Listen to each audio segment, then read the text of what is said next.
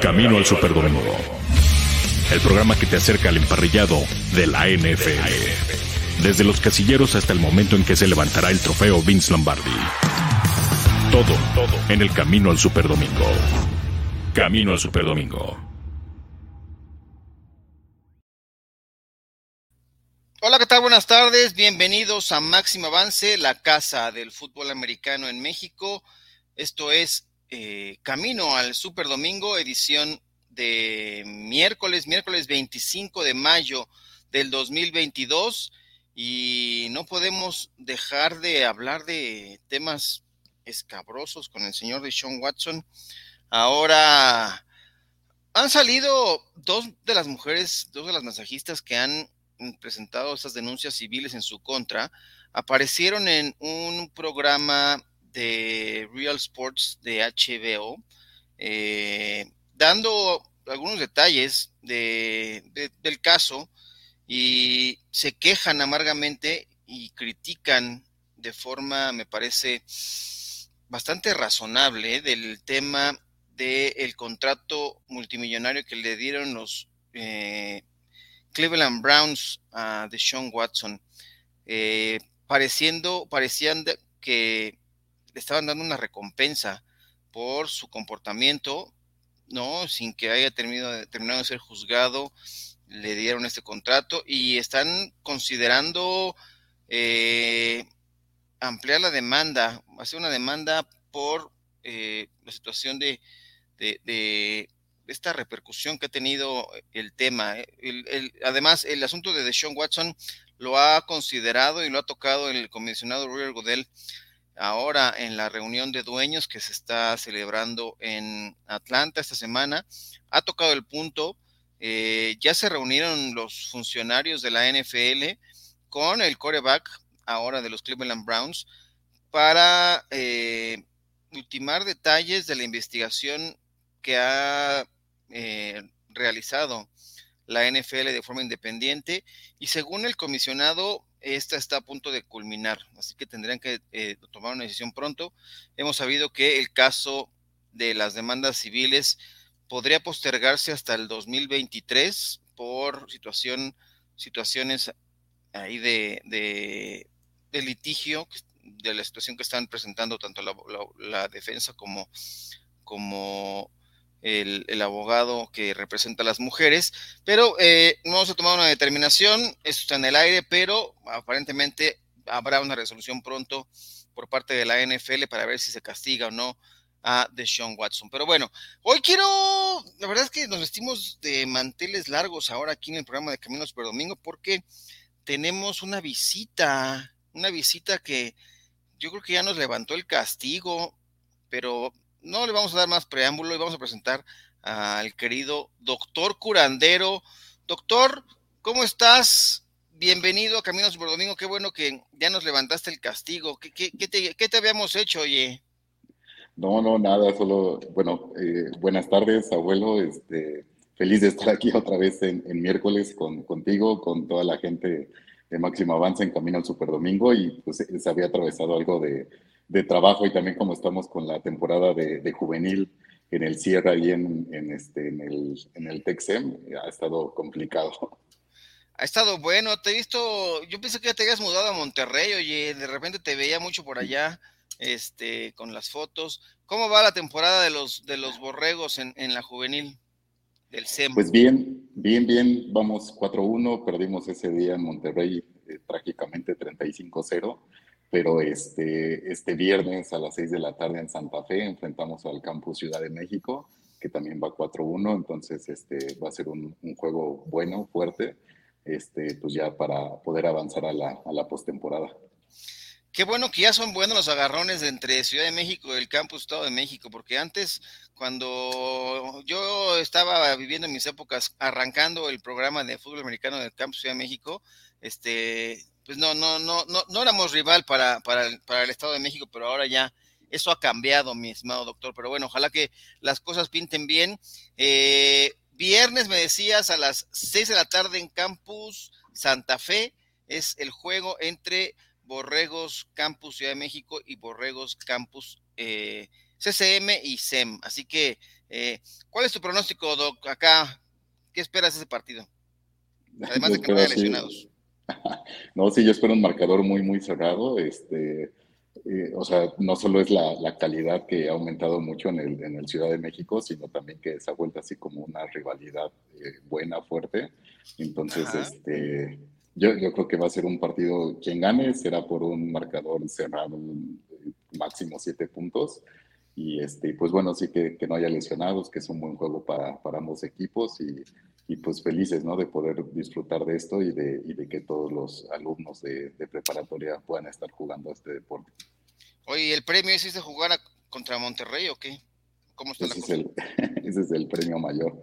Sí, pues este, Monterrey va invicto, seguramente cerrará invicto la, la temporada y, y, no creo que tenga algún problema para avanzar en semifinal hacia, hacia la final, recibirla en casa, ¿no? Entonces, este, pues eh, se ha consolidado bien, eh, como acostumbra Monterrey esta temporada, y este, pues en casa son un rival fuerte y a pesar de que hace mucho calor aquí, el clima ya también está es pesado y pues ellos están acostumbrados a, jugar así.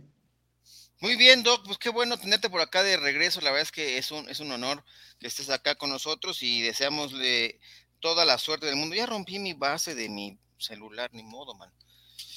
Perdóname, Doc, estaba yo un poco distraído por este juguete que se rompió ahora y ahora tendré que buscar una nueva base. Pero bueno, vamos a hablar un poco de ese tema de Sean Watson. ¿Qué parece? Eh, eh, ya que se resuelve el asunto de, Sean Watson, me parece que esta novela se ha alargado demasiado. Eh, es terrible la situación que ha ocurrido. y bueno, por acá están comentando y me gustaría darle también la bienvenida a toda la gente que nos acompaña. Eh, como cada programa, hablando de este tema. Y sí hay comentarios aquí de gente que dice, bueno, que parece que es una situación bastante complicada la de Sean Watson y que han arriesgado demasiado el equipo de los Browns, ¿no? Por acá nos decía Jesús Niebla. Buenas tardes a todos. Es muy rara la situación de Watson. No sé si fue conveniente que los Browns le dieran contrato sin resolver esto, porque puede que al rato salga otra cosa. Sí es extraño, pero algo, algo presentían ellos, porque hay que recordar que el contrato que le dieron, si bien está garantizados esos 230 millones de dólares, eh, en el primer año su salario base es de un millón de dólares. Yo creo que ya por ahí veían la posibilidad de una suspensión y por eso el, pues la estructura del contrato está establecida de cierto modo que si venía esta suspensión, pues quién sabe qué iba a pasar con él y no iba a perder tanto dinero. El tema es que, a ver en qué termina la situación, pero eh, sí, a mí también me parece extraño. Y ahora, pues sí, las cosas se parece que se le van complicando de algún modo con cada uno de los, pues de los pronunciamientos, ¿no? Que ha habido, inclusive él en alguno de sus testimonios recientes había dicho que una de las mujeres masajistas había llorado en pleno, eh, en plena sesión. Evidentemente no estaba contenta, no estaba de acuerdo con lo que estaba ocurriendo. Y bueno, el tema ha dado muchas vueltas, ha dado muchas aristas y ya se, yo, yo esperaría que ya se resolviera el tema de la situación civil, todavía no se define porque pues hay ahí eh, argucias legales por parte de ambas partes, tanto de la defensa como de del equipo que está atacando, bueno, que está defendiendo a las mujeres, que están buscando pues, algún arreglo económico para, para poder terminar con esto. Pero bueno, ya veremos en qué termina parece que se sigue alargando, alargando este asunto, pero eh, para los Browns es importante. Hoy también había un reporte, me parece, que el equipo de los Browns estaba dispuesto a asumir el, el contrato de pagar, hacerse cargo del contrato de, ¿cómo se llama el otro coreback? De los Browns, Doc, se me olvida ahorita. Eh, ay, maldita memoria. Baker Mayfield que estaban dispuestos a pagar el contrato de Baker Mayfield con tal de que se fuera. Pero bueno, mira, por acá ya luego, luego saliendo a relucir eh, la querida producción, gracias Grecia, Baker Mayfield. Bueno, vamos a ver, en qué termina esta situación y seguir leyendo algunos de los comentarios de la gente que nos acompaña. Por acá dice PCM, buena tarde, Indira, abuelo y curandero.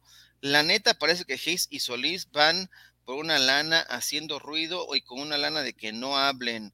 Eh, pues sí, estas son las dos mujeres que han hablado ahora, aparecieron en este programa de, HBO, ¿no? Y pues el tema, pues sigue dando, sigue dando de qué hablar, ¿no? Eh, dieron sus testimonios ahora en el programa y pues han salido pues, cada vez más detalles, ¿no? Nelson Bustamante dice, Yo creo que va a jugar el primer juego, solo están alargando esto. Creo que no hay nada claro. Por algo le dieron un contrato. Pues sí.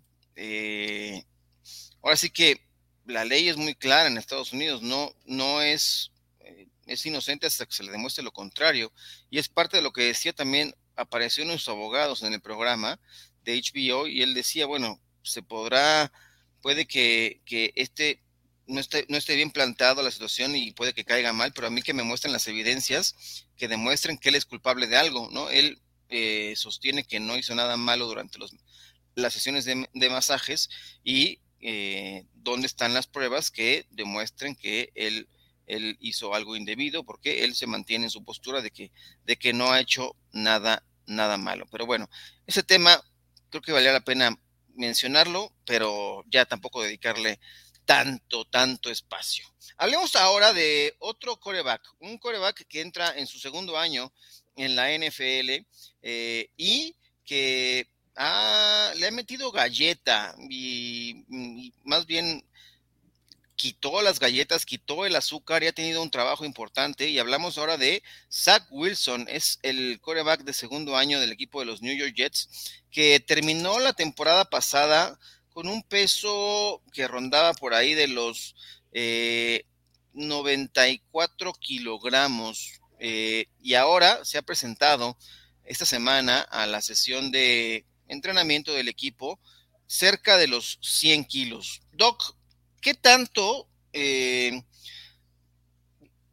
qué te parece esta situación de un coreback de 1.88, más eh, así está registrado el coreback de los Jets de Nueva York, que haya subido 5 kilos de masa muscular y demás, que le, parece que le ha metido también fuerte a los fierros. Dice que esto no le va a afectar en, su movilidad dentro de la bolsa de protección, que es una de las cualidades que tiene eh, Zach Wilson. Desde el punto de vista médico, eh, ¿cuál es la visión de, este, de sumarle unos 5 kilos a un coreback de estas, de estas, de esta talla? Pues por un lado es bueno porque sabemos que esos kilos que suben no son de, grasa o de, de, algo malo, sino es músculo y pues todo eso siempre ayudará a un atleta eh, durante el juego. Ahora, este, pues también este, tienen que evaluar muy bien esa parte de, la movilidad, ¿no? El, el, coreback es un jugador completamente aparte de, cualquier posición de, este, del fútbol americano y más en la NFL entonces hay que cuidarlo mucho. A veces esos ejercicios en gimnasio tratando de fortalecer y de ganar masa muscular acaban afectando los hombros, ¿no? Y principalmente el hombro de lanzar. También ahora hemos visto eh, varias lesiones del hombro izquierdo, ¿no? Que aunque sea el hombro de no lanzar, eh, en, general para los corebacks, pero este, pues afecta su mecánica, ¿no? Eh, eh, justo en la semana analizaba con, con, este, con eh, la doctora con quien trabajo ahí en el TEC de Monterrey. Ella es médico del deporte y también con la fisioterapeuta, analizando que realmente los corebacks necesitan cuidar el brazo porque es un talento nato y por otro lado fortalecer el core, o sea, toda la parte abdominal, espalda baja, ¿no? Que es parte de la mecánica importante que tienen para lanzar y eh, eh, tanto el músculo o verse más fuertes o cosas así, pues no, no, no benefician tanto en, en, este juego, ya que no se caracteriza por, por correr o por golpear, ¿no? Entonces, yo digo que está bien, pero luego también pagan un precio alto en, en alguna lesión eh, durante el gimnasio o, este, o en no fortalecer los, los músculos correctos para su mecánica de lanzamiento. Y además parece que la situación se ha visto que le ha repercutido. Él, realmente donde también cree que le va a facilitar y le va a ayudar realmente esto es cuando vengan ya realmente pues, los trancazos, ¿no? Eh, que es cuando él podrá resistir mejor eh, el contacto. Es un juego violento en el cual eh, la verdad es que todo mundo busca pues acabar con el coreback, ¿no? Es, es una de las principales ¿no? estrategias de ir y presionar constantemente, golpearlos hasta que los saquen de su centro, los saquen de su, pues, de su zona de confort para eh, que cometa errores, para eh, detener a las ofensivas eh, rivales, pero pues la, pieza clave, la pieza fundamental es al coreback y es ahí donde él dice que, bueno, le va a ayudar más allá de perjudicar en el tema de la movilidad. Él cree que estará mucho mejor preparado para recibir los catorrazos. Así que veremos. Y quien también ha hablado bien de, este, de su coreback es el coach, ¿no? Robert Salah quien dice que lo ve muy confiado, ¿no? Que él realmente le gusta evaluar el desarrollo de los jugadores cuando llegan a ser muy vocales, llegan a, expresarse. Y él ve a un tipo en Zach Wilson confiado que ahora se expresa bastante bien esto, como que se ve que está disfrutando lo que está haciendo ahora en estos eh, actividades organizadas del, equipo, pues grita y está bastante vocal y sabe lo que está haciendo. Se ve que se, ha preparado muy bien para lo que será su segunda temporada en la NFL y además este equipo que parece que eh, a mí creo que ha sido de los que mejor eh, se ha reforzado, ¿no? Un plantel sumamente lleno de huecos en las últimas temporadas, pero que ahora con un Brice Hall y con la gente que han eh, Garrett Wilson también me parece que son armas fundamentales que le han llevado a, Zach Wilson y esperemos que sean capaces de,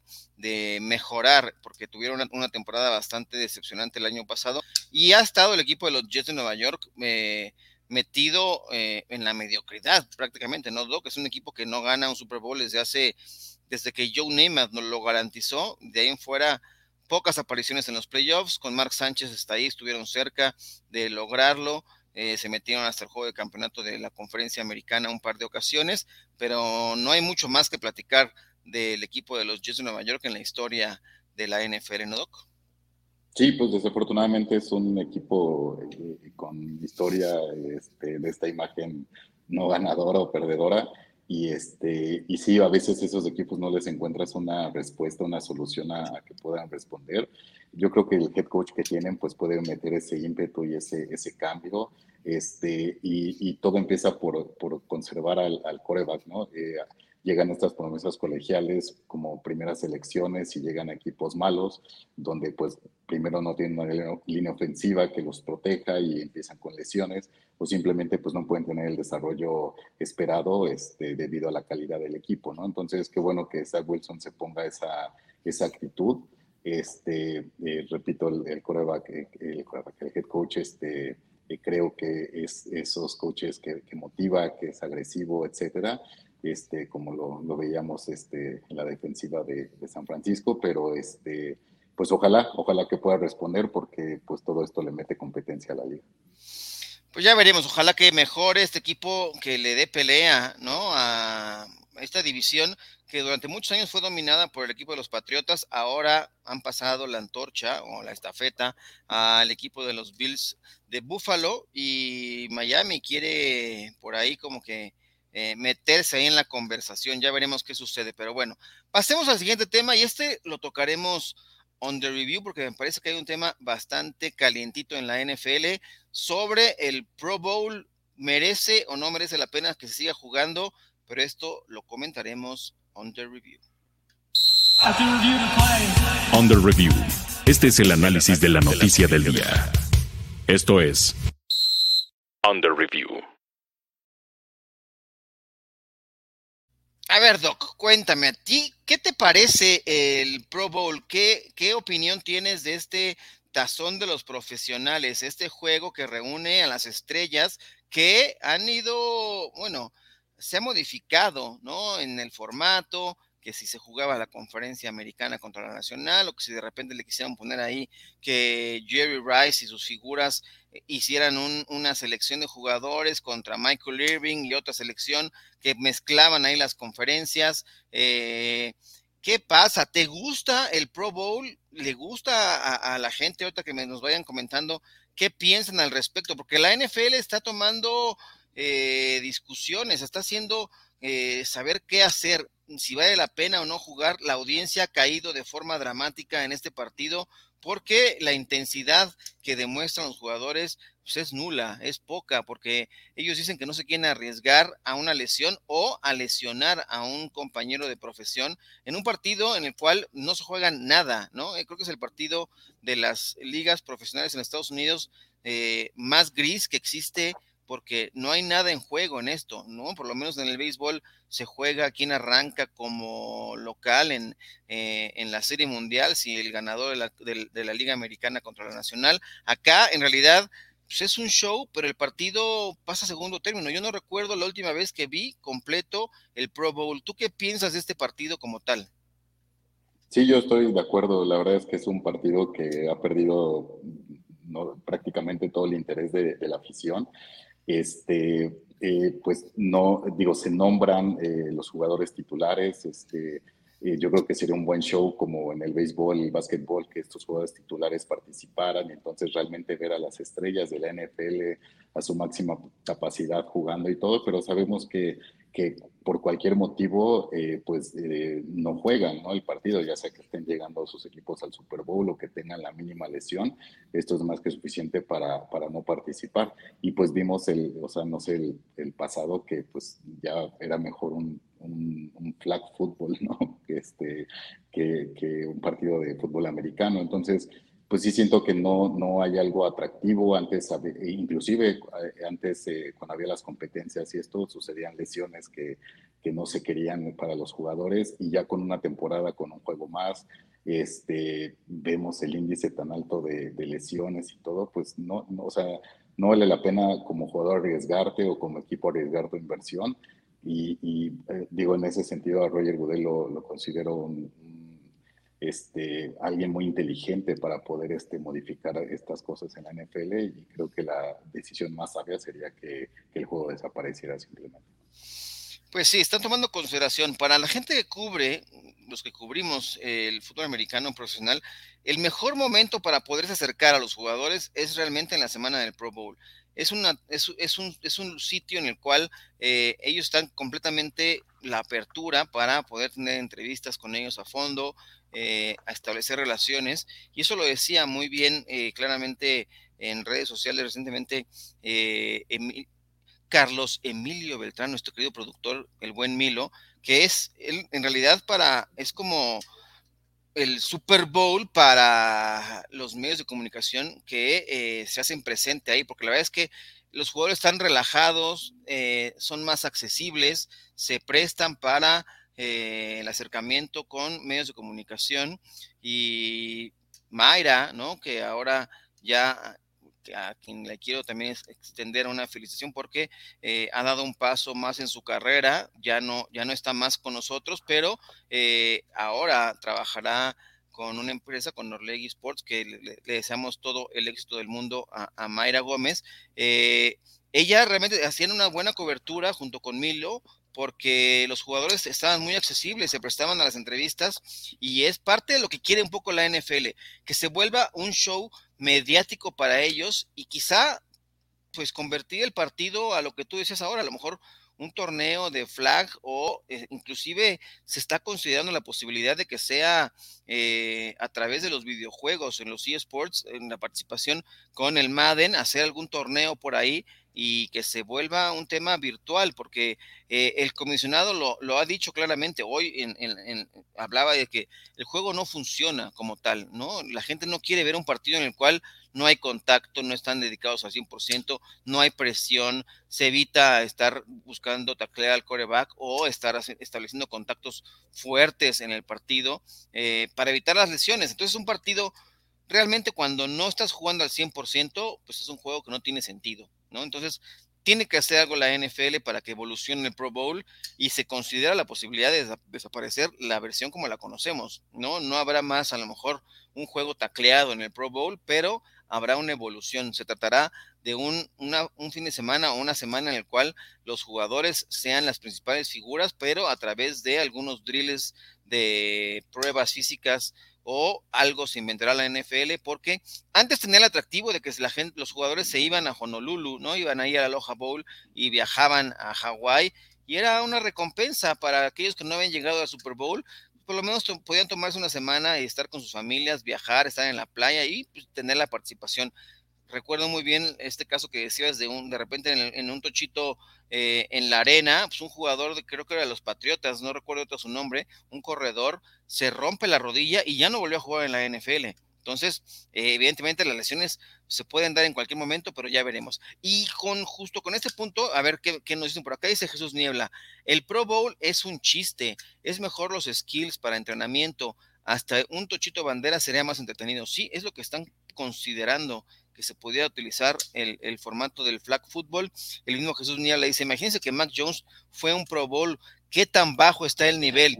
Porque es evidente, y sí, hay que, hay que, es, es de risa, porque hay jugadores que evidentemente desde el formato de selección de los jugadores es un concurso de popularidad, Doc, ¿no? Porque no van los mejores en realidad, van los más populares, porque la gente participa en la selección de los jugadores que van al Pro Bowl y pues se pueden pasar por alto jugadores que están teniendo las mejores estadísticas, pero que si son bien famosos entre la gente y los votan, pues estarán seleccionados. Pero además, si los sus equipos están participando o van al, al Super Bowl, pues evidentemente no van a ir al Pro Bowl, así que van los reemplazos, los que, no, los que se bajan del tren porque no se quieren lesionar, así que ha perdido ¿no? un poco de interés. Ya veremos en qué termina. Manuel Calle dice, antes el Pro Bowl se jugaba en Hawái, después pasó Orlando, luego Las Vegas fue lo más que recuerdo. Sí, se ha mudado de sede, se ha mudado de formato, eh, han hecho lo posible por mantener el interés de la gente, pero la verdad es que el partido ya no funciona como tal y para esto les tenemos aquí la encuesta del día que está relacionada con este tema, el Pro Bowl, pero para ello les presentamos la encuesta del día.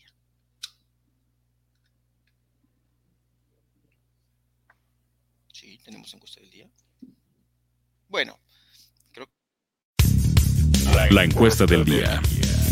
Camino al Superdomingo. Listo, ahora sí está. La encuesta del día dice de la siguiente manera. ¿Te gustaría que siguiera el Pro Bowl como se le conoce en la actualidad? Y las opciones son A, no, que se modifique. B, el Pro Bowl debe desaparecer. Órale, me gusta la tradición. Y D, la verdad, no lo veo. Órale. ¿Con cuál te quedas, Doc? ¿Tú lo ves? No pero yo me quedaría con la A, porque como bien dices, pues eh, es un acercamiento diferente de los medios hacia los jugadores y una actitud diferente. Simplemente que, que se modifique este, de, en todos los sentidos y podría ser este, algo atractivo para, para estar viendo en los medios. ¿no? Muy bien, y por acá dicen, eh, Jesús Nial dice, yo voy con la opción B, que desaparezca. Nelson Bustamante nos dice, él va con la opción de que él no lo ve.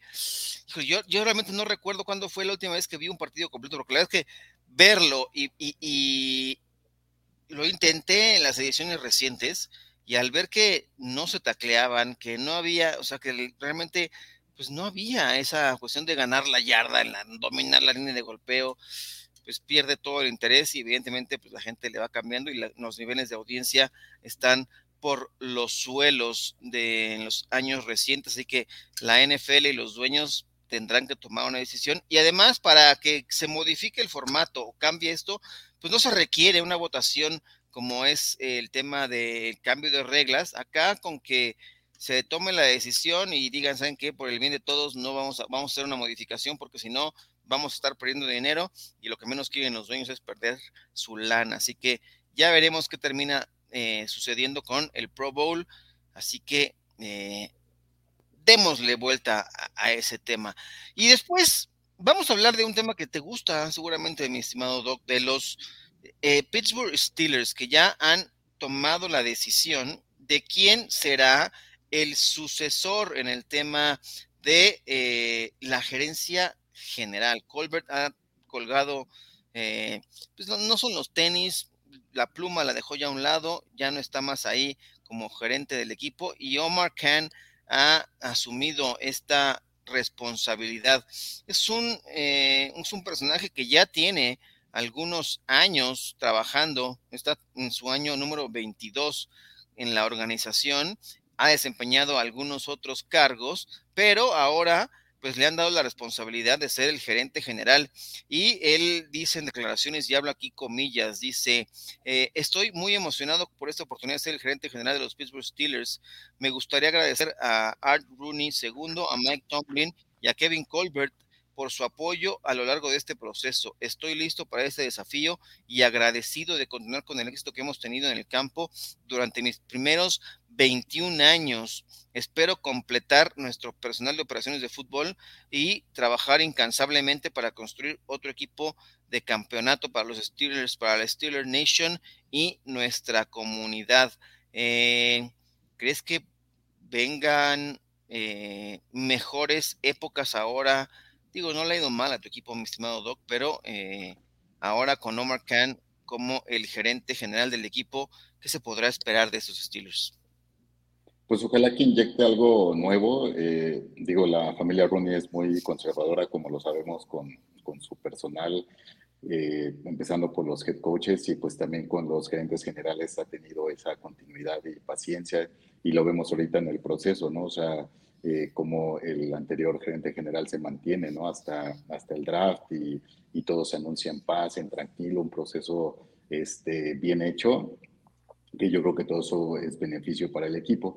Y pues también el gerente general, pues es de, las partes más importantes, ¿no? De, de cualquier equipo. Eh, lo vemos en equipos donde los dueños como un Jerry Jones luego no quieren soltar este, e, esa parte de, de, estar ahí este, tomando las decisiones y pues tiene que ser alguien que sepa de, de deporte, que sepa de, finanzas, que sepa un poco de todo para para llevar una empresa adelante, ¿no? Porque pues, el equipo es una, una empresa y, este, y ellos pueden hacer la diferencia para construir realmente algo este, grande para llegar a un campeonato.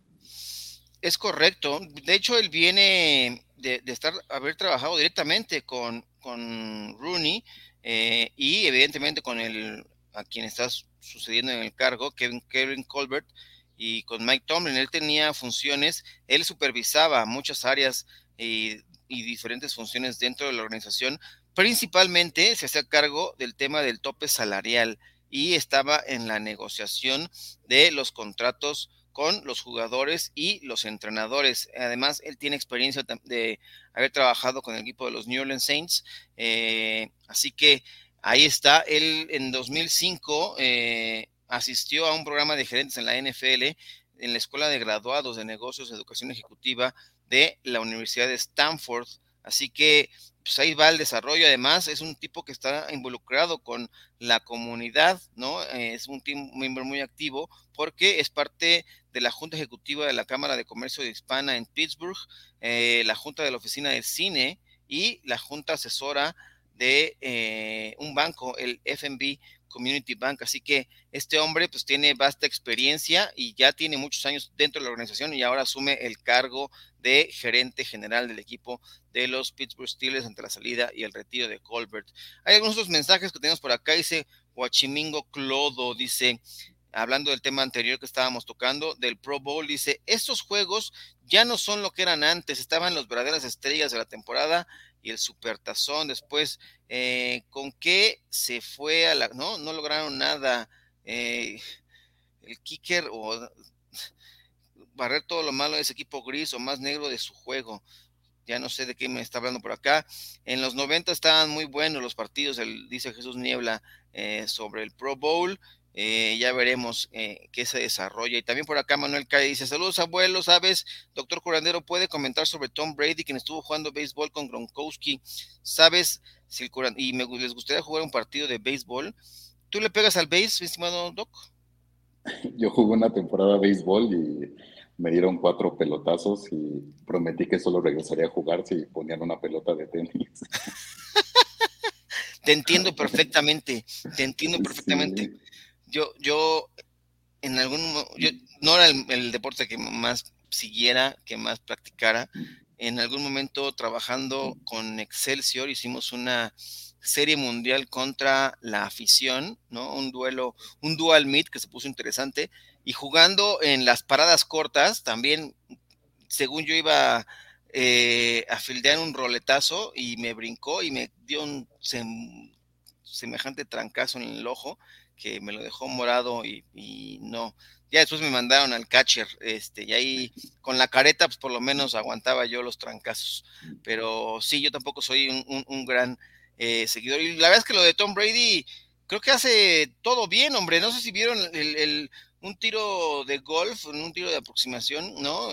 no creo que haya sido un, un hoyo en uno porque no salió desde el, desde el tee, pero más bien un tiro de aproximación y además que graba todos sus tiros eh, seguido por un dron. Un, tiro bastante certero, preciso, ¿no? Con un fierro que eh, en boca eh, seguramente fue un, un Eagle, ¿no? si lleva la contabilidad de, de, sus tiros. Pues Brady, la verdad es que lo que haga, pues parece que no hay nada que haga mal este muchacho, pero bueno, este, ni hablar. Hay quienes nacen con, el talento para todos los tipos de deportes y lo que ha hecho este maestro eh, Tom Brady, pues vale la pena. Por acá nos preguntan, pero vamos a hablar de tu sección para darles paso al Injury Report. ¿Qué te parece si presentamos desde tu cortinilla, Doc, y, y hablamos de algunos temas que nos tienes preparados para esto que es el Injury Report? Injury Report. Las lesiones de la semana. De la semana.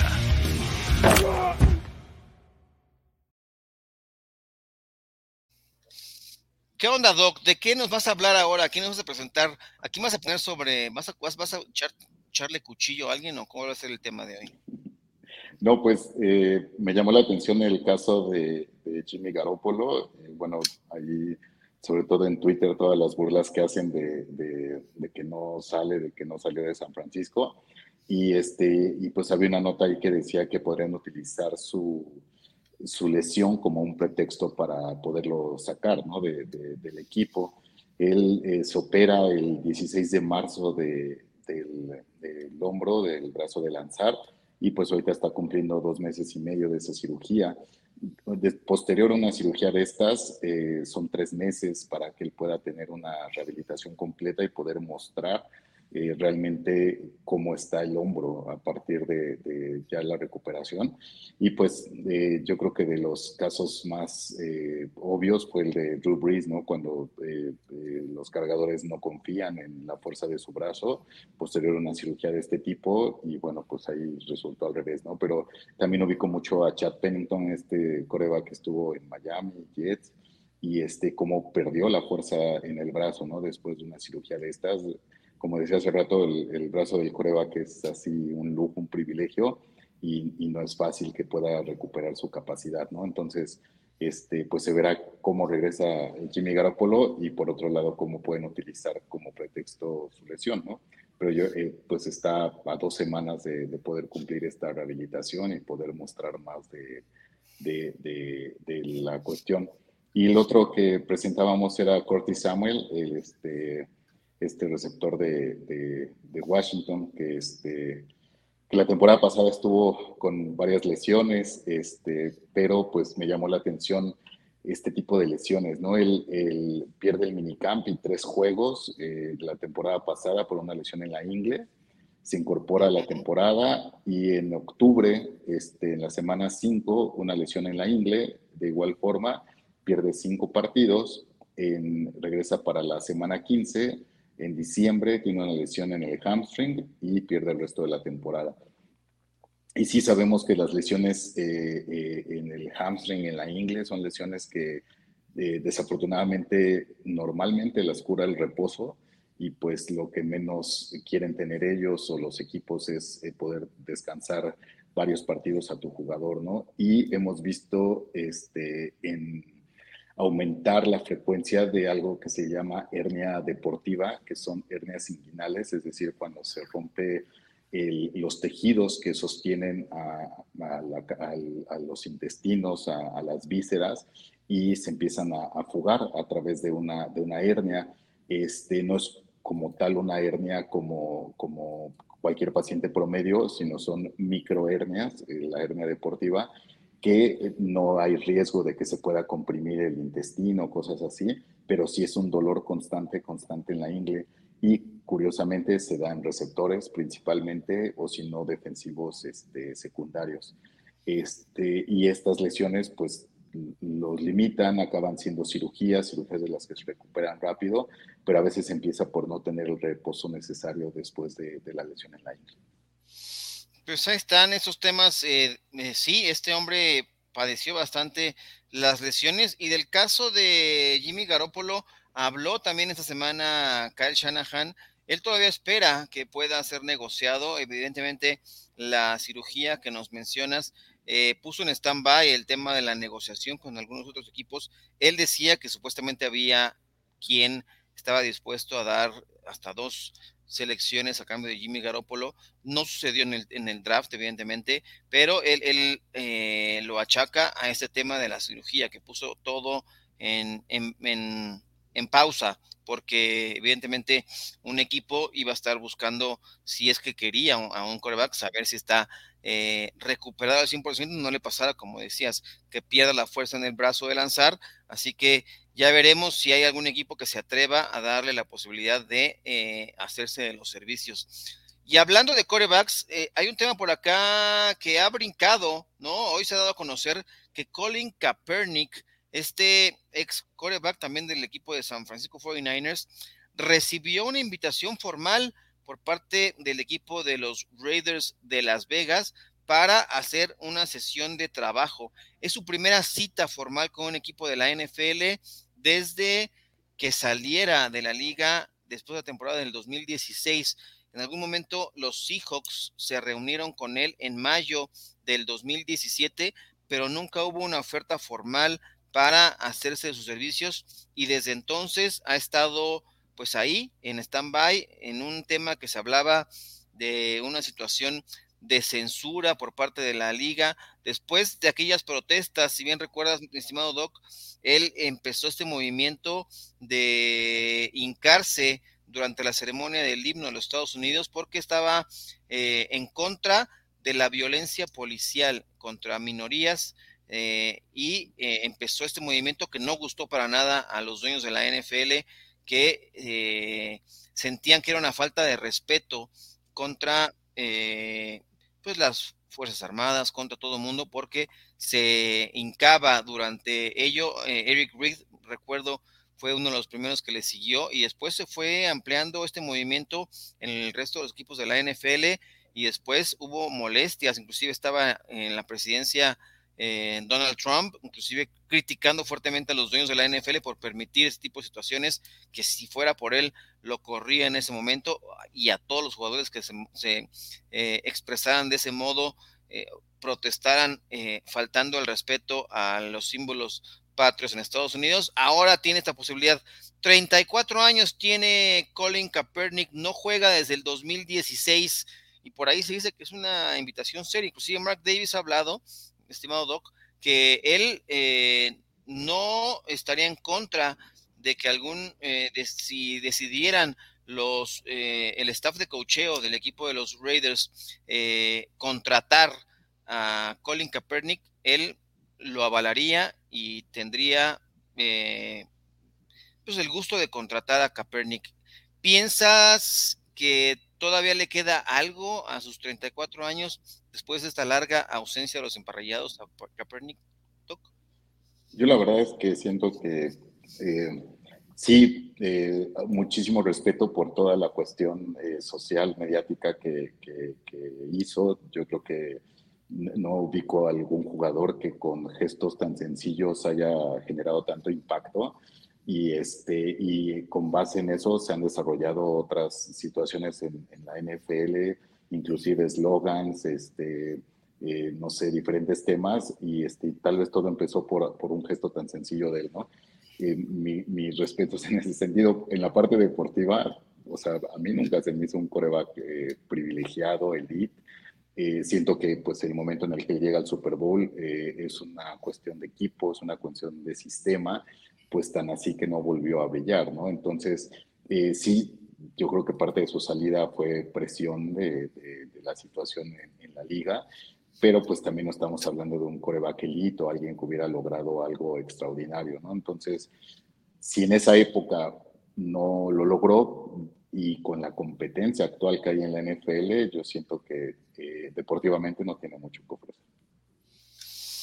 Pues mira, sus números eh, son los siguientes. Suma 12.271 yardas por pase, tiene 72 pases de touchdown, 30 intercepciones en su carrera, además de, eh, es, un es un quarterback que le gustaba correr o le gusta correr, suma 2.300 yardas por la vía terrestre con 13 touchdowns. Estuvo muy cerca de ganar un Super Bowl con el equipo de San Francisco, pero se quedaron cortos en este intento contra eh, en el Harbaugh Bowl, ¿no? Contra los Ravens de Baltimore, en aquella situación también un poco polémica porque se presenta un apagón en el Superdomo de Luisiana y se viene una gran remontada por parte del equipo de San Francisco que terminan quedándose cortos eh, a una jugada en realidad eh, 34-31, la victoria para el equipo de los Baltimore Ravens. Y ahí está, vamos a ver si es que logra convencer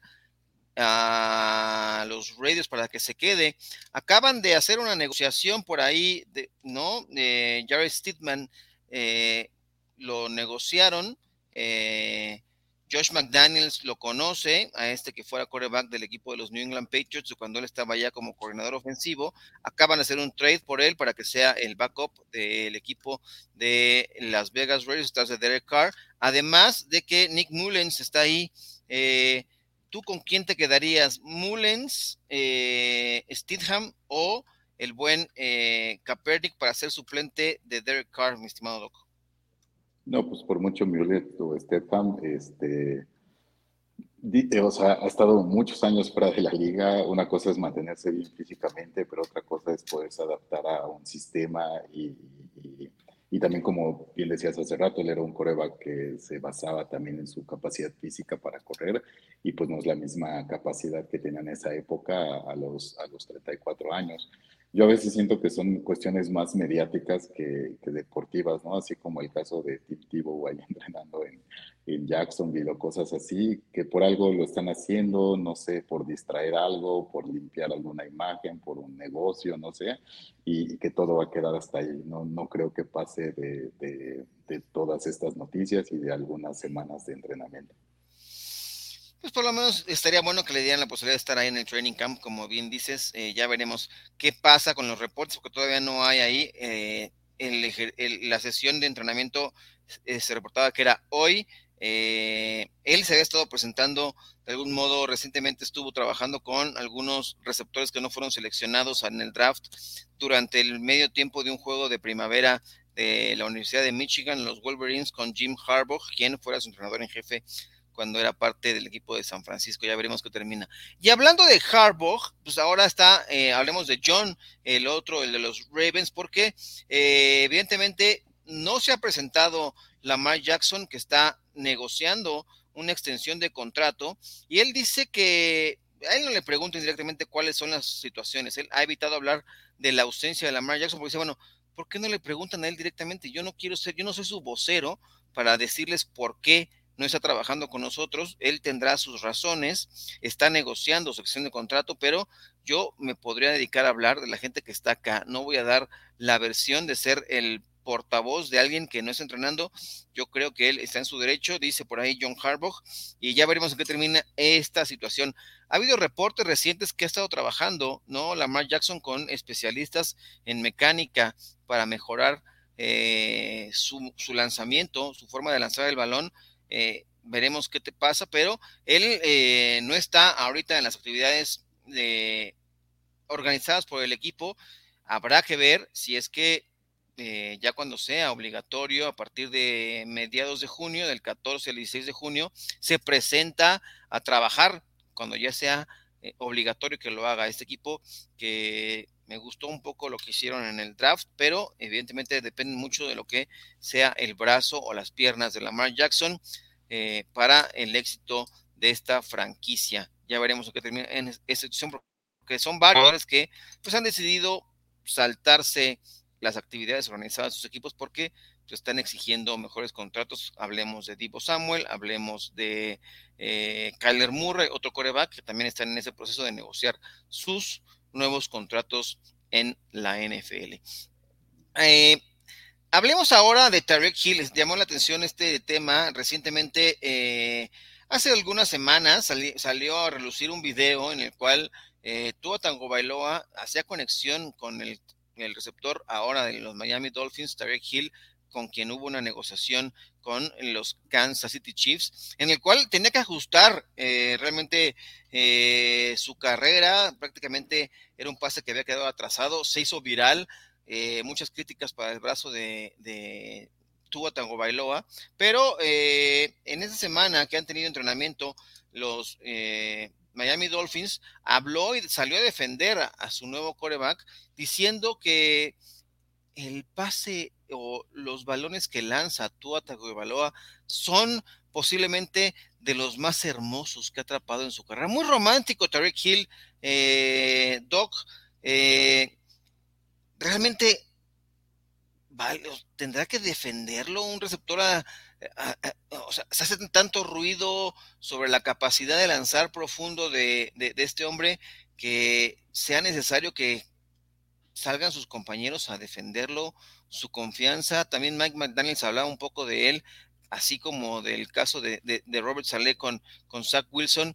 Pues ahora McDaniels dice, bueno, la verdad es que yo lo que puedo decirles ahora es que yo escuchaba una expresión, dice luego el nuevo head coach de los Dolphins, de, del potencial que tenía un jugador y pues lo veo ahora con Tua Tagovailoa. No te puedo decir si es un jugador que la va a romper, pero veo mucho potencial y veo que tiene eh, el hambre para desarrollarse y ya veremos. ¿Tú qué, qué versión o qué, qué opinión tienes de Tua Tagovailoa como coreback?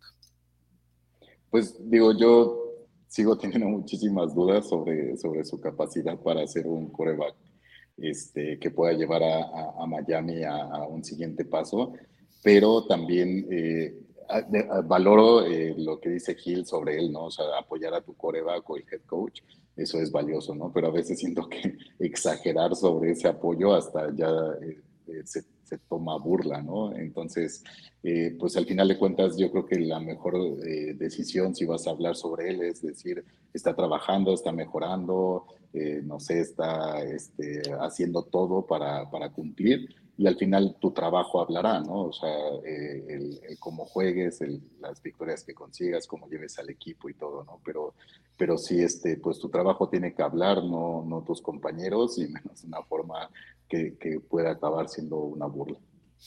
Dice por acá Jesús Niebla, va, Tua es un bust, o sea, es un petardazo. Pero tú todos las calificas como petardo, pero bueno, es un bust. Eh, de la NFL, su promedio es muy bueno porque no lanza arriba de 10 yardas. Eh, él dice que es, es, preciso y que tiene lanzamientos y demás. Después de que hiciera viral aquel, aquel video, subió otro en el cual un día después se veían pases largos y unos, unos buenos pases de Tua. Eh, ya veremos en qué termina. La verdad es que dice que es de los más bellos que, ve, que, ha atrapado. Hay que, hay que esperar a que los haga o los reciba en situación de juego, no en pretemporada, sin presión ni nada. Eh, el privilegio de la duda a Tua Tagovailoa como él. Este es el año en el cual tiene que demostrar que es un quarterback capaz de eh, llevar a un equipo a pues, a buenas instancias y el equipo de los Miami Dolphins le están armando una buena ofensiva. Así que yo creo que es un do or die para él en esta temporada 2022 de la NFL. Y ahora que hemos hablado también un poco de lo que ha habido en la reunión de los dueños eh, en Atlanta, pues ahora también se ha hecho una modificación, un par de modificaciones para los procesos de contratación de eh, entrenadores y de asistentes en, en la NFL.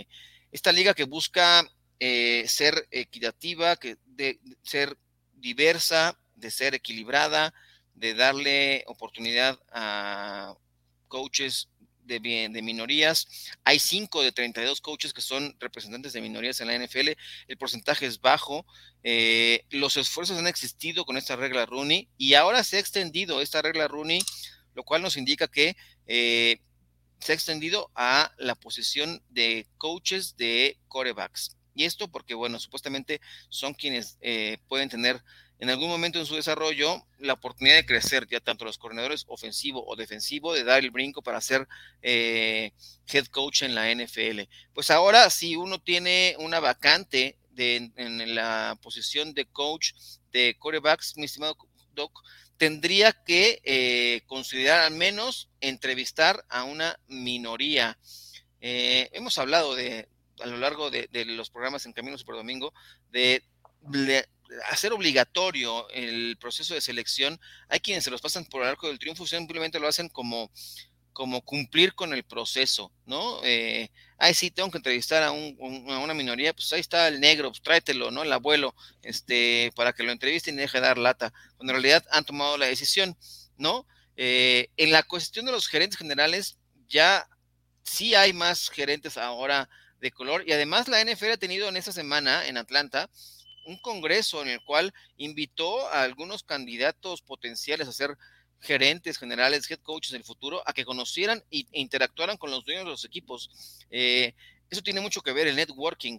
Eh, no, no, no porque obligues a, hacer una entrevista, eh, se va a abrir la posibilidad de, de, hacer las contrataciones. Además, han acotado que todas las entrevistas tendrán que realizarse hasta después, sobre todo para esto ya hablando de algunos candidatos que tengan algún cargo eh, con algún equipo en la NFL, o sea, que estén eh, empleados durante la temporada, no podrán ser entrevistados hasta que termine el fin de semana de la ronda de comodines. Son las modificaciones que se ha hecho un poco este proceso de contratación de coaches. Ya veremos en qué termina eso, si logra ampliarse la diversidad en la NFL. ¿Tú apostarías porque se cumpliera o cuál es tu visión, Doc? Pues yo siento que, digo, eh, debe haber justicia, equidad en, eh, bajo cualquier eh, raza, género, ideología y todo, ¿no? Eso, eso sería lo ideal y que siempre esté en el puesto el, mejor, ¿no? Para, para, para, ese puesto, para ese equipo, para la situación, ¿no? Este,